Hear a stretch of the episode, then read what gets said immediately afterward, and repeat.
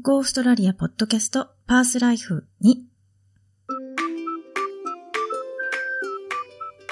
パースライフのポッドキャストは長年オーストラリアパースで生活しているふみがこれまでに体験したこと、日頃生活していて感じること、初めて知ったこと、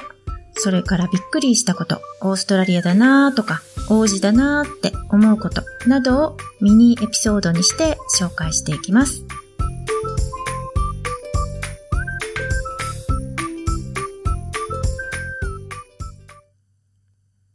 こんにちは。パースライフポッドキャスターのふみです。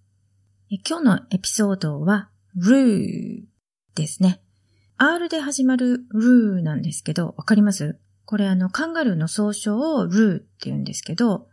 あの、日本語読みだとネトをしても、ルーって L の方に近い音のルーに聞こえちゃうんですけど、あの、L の方のルーっていうのはトイレっていう意味なので、R のルーと L のルーだと意味が全然違ってくるんですよ。なので言うときにはね、気をつけた方がいいですね。えっと、カンガルーってなんか種類がね、いろいろあるみたいなんですけどね。一般的には一番大きい種類がカンガルーで、一番ちっちゃい種類がワラビーって言うんですけど、カンガルーの子供がワラビーじゃないですよ。あの、カンガルーはあくまでもカンガルーっていう種類で、大きくてもちっちゃくてもカンガルーはカンガルー。で、ワラビーはワラビーで、大きくなってもワラビーです。大きくなってもって言っても、1メートル弱ぐらいかな。あの、動物園とかにね、行くといます。で、カンガルーとワラビーの中間のサイズの種類もあるっていうのは最近知ったんですけど、ワラルーって言うんだそうですよね。で、それ聞いて、あ、そういえばあのパースにワラルーっていう地域名があったなって思ったんですよ。あとなんかラグビーのチームでもワラルーズってあるみたいだし、まあなんかちゃんとそういうね、名前にも意味があったっていうのを なんか今頃ね、思ったりしてますけど。で、カンガルーの肉って食べたことあります？あの普通にね、スーパーで売ってるんですけど、大昔に試しにね、食べてみたことがあって、カンガルーのソーセージとカンガルーのステーキを焼いて食べたんですけどね。もうなんかすごいパサパサで硬くてまずっていうのが最初の印象で、もうそれからはね、ずっと食べてなかったんですよ。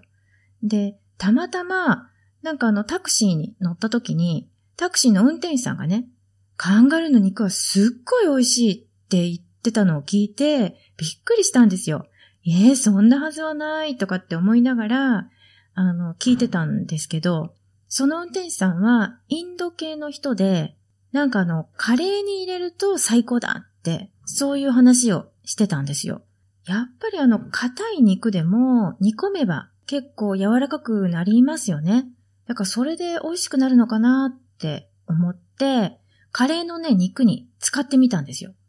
そしたらね、結構美味しかった。本当に。あの、味的には牛肉と羊の肉の中間ぐらいかな。食べてもそんなにこう肉の匂い、あの、肉臭い匂いっていうんですか？なんかそういうのはしなかったですね。でもやっぱりあの、煮込む時間が長いと、なんかこう部屋中ね、肉って感じの 匂いでいっぱいになって、換気扇回してたんですけどね。なんかあの、こっちの換気扇って飾りみたいなのが多くて、なんか匂いが外に出ないんですよ。まあそれはさておき、カンガルー肉のステーキだったら、ヒレ肉がいいらしいんですけど、あの、フィレットってこっちでは言いますけどね。この肉を焼くのにも結構ね、コツがいるみたいで、あの、YouTube で見たあるシェフが、できればレアで、よく焼いたとしても、ミディアムレアで止めておかないと、肉が、あの、硬くなって、噛めなくなるって言ってたんですよ。これ、だから私が大昔にその焼いた時は、もう普通に牛肉と同じ感覚で焼いたので、それでまずかったのかなって思って、なるべくね、焼きすぎないように、カンガルーのヒレ肉を焼いてみたんですけど、あんまり焼いてないつもりだったんですけどね。その牛肉に比べると。でも、ちょっとミディアムになってた感じだったかな。まあでも、まあまあって感じですかね。なんかその焼き方のね、コツがつかめれば、もっと美味しく食べれるんじゃないかなって思うんですけど、あと、ちょっとね、赤みが多いっていうか、脂身が全然ない感じなので、ちょっとね、胃がもたれるかもしれないですよね。あんまりたくさん食べると。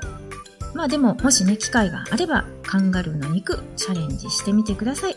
ということで、今日は R で始まるルーのお話でした。今日もポッドキャストを聞いてくださって、どうもありがとうございます。感想とかコメントとか質問とかがあれば、Go オーストラリアのホームページから送ってください。ホームページのアドレスは goaustralia.biz。biz は biz です。ではまた。